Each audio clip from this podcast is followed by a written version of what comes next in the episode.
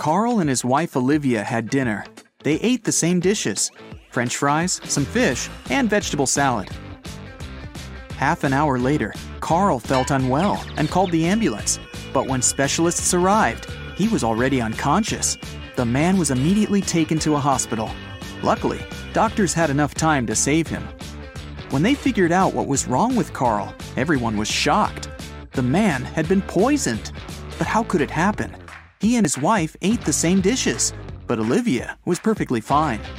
Even more surprising, the next day, the police arrested the woman for trying to poison her husband. How come?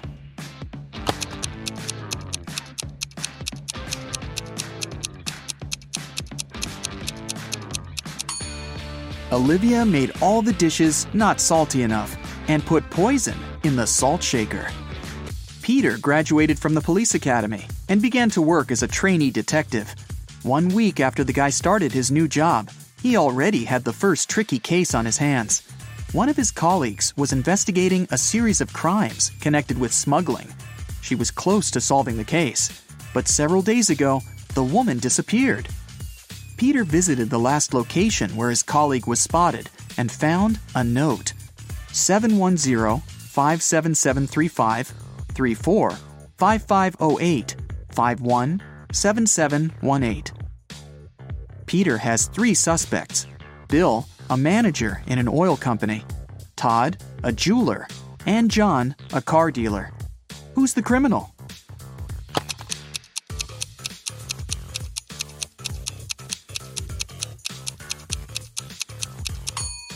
Peter has managed to prove he deserves his detective badge.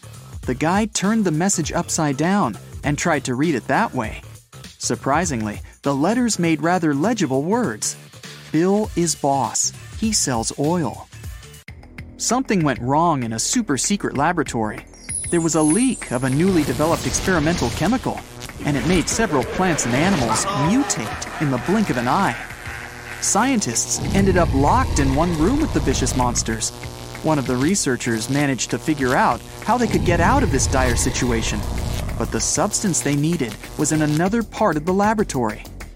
The scientists could get there through one of three corridors. The first was guarded by fire breathing crocodiles. Hey, it was an experimental laboratory after all. The second corridor was filled with meat eating sunflowers with extra sharp teeth. And the third passage was swarming with venomous bees. Which one should the scientists choose?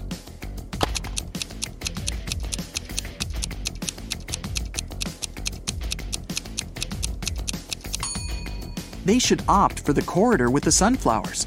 Those are plants, and however scary they are, they can't move. Terry and Alice fell in love and started going out, but the woman's best friend Sarah was jealous of their relationship. Alice didn't want to lose her friendship and tried to keep the dates with her boyfriend in secret. That's why she left him coded messages with the places where they were going to meet. That day, Terry found a new note. It looked like this. At first, he was puzzled, but soon enough, he realized where he was going to see Alice. Can you figure it out?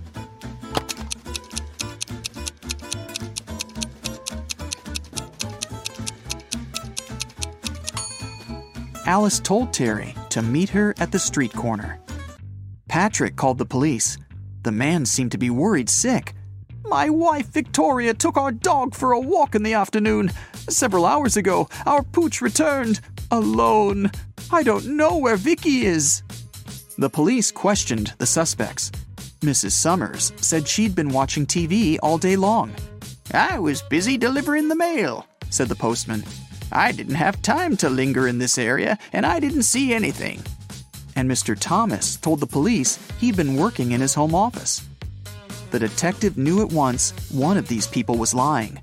Who was it?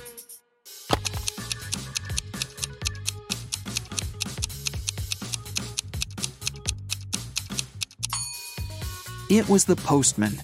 His sleeve is a bit torn, and there's a dog bite on his arm. Plus, some black fur is stuck to his pants. Victoria's dog probably tried to protect the woman. Three expensive watches have been stolen from Mr. Brown's store this year. Uh-oh. The police can't help the poor man. He decides to hire a private detective. When Laura arrives, she immediately asks for the CCTV footage from January to December. After watching it, she tells the store owner who the thief is. What has she noticed in the video?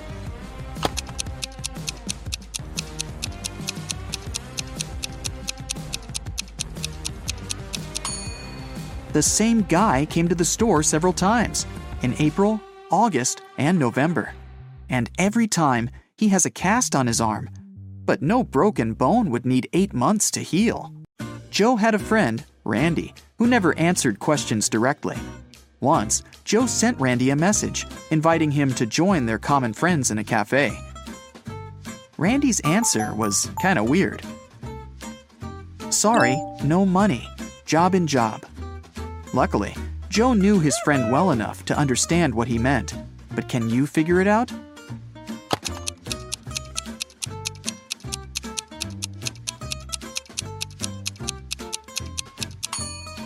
Randy meant he had no money because he was in between jobs. The next time Joe texted Randy was when he needed some advice. Despite all his quirks, his friend was very good at finding solutions to difficult situations. So Joe wrote, My girlfriend took my professional camera without asking permission, and then she accidentally smashed it. What should I do? The answer was bizarre. Not that it was unexpected. Give, get, give, get, give, get, give, get. At first, Joe didn't think he wanted to follow this advice, but a bit later, he decided it was the best course of action. What was the advice?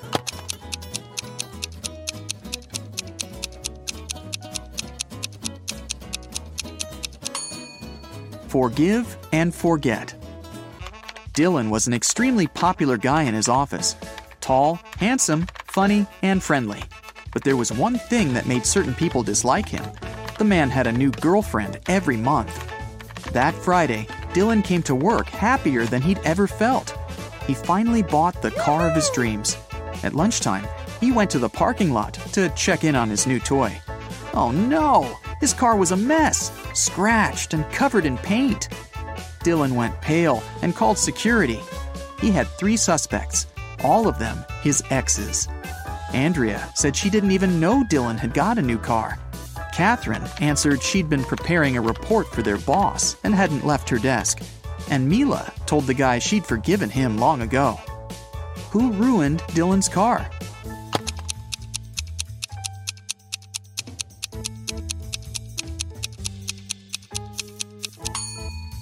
It was Catherine. She had some smeared paint on her skirt, and the color is the same as the paint on the man's car. Two maids work in a small hotel in the mountains. One day, the hotel owner finds out one of them regularly steals stuff from guests, but he doesn't know which one it is. Look at these maids cleaning the rooms. Can you help the owner understand who's guilty?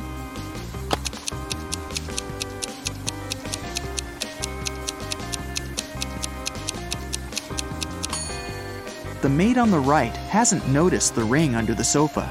She might not be a great cleaner, but also not a thief. As for the maid on the left, she's spotted the ring and put it in her bucket. It means she's going to take it for herself after she finishes cleaning. She's the one who steals things. One afternoon, all the money was stolen from the register of a small cafe on the beach. The police have five suspects. All of them claim they haven't been to the cafe in the past hour. Look at them closely and try to figure out who's the thief.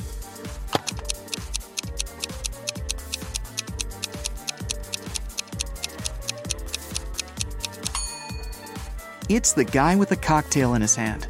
He definitely bought it in the cafe. But then, why did he lie about not visiting the place? Police officer Cheryl Adams was visiting her colleagues in another town. She was walking along the river, taking pictures to send to her husband, when a man crashed into her. They both fell to the ground. After helping Cheryl to her feet, the man started to apologize. It turned out someone had stolen his wallet, and he was trying to catch the thief. I was painting my boat, and my wallet was lying next to me. But then I got distracted, just for a moment. But when I turned back, the wallet wasn't there anymore. Cheryl understood the thief couldn't have gone far. She pulled the man to the nearby pier. There were four people there. After looking at them closely, the police officer knew who the thief was. Now it's your turn to figure it out.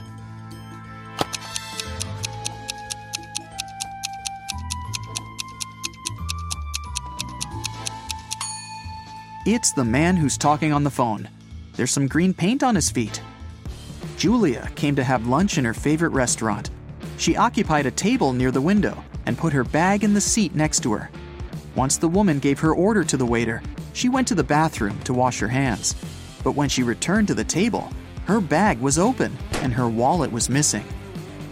The waiter told her he had noticed only one man passing by her table. He was short, with a tattoo on his neck. He seemed to go out to the terrace. Julia rushed there and saw three people sitting at their tables. She looked at them closely and soon understood who'd taken her wallet. Who was the thief?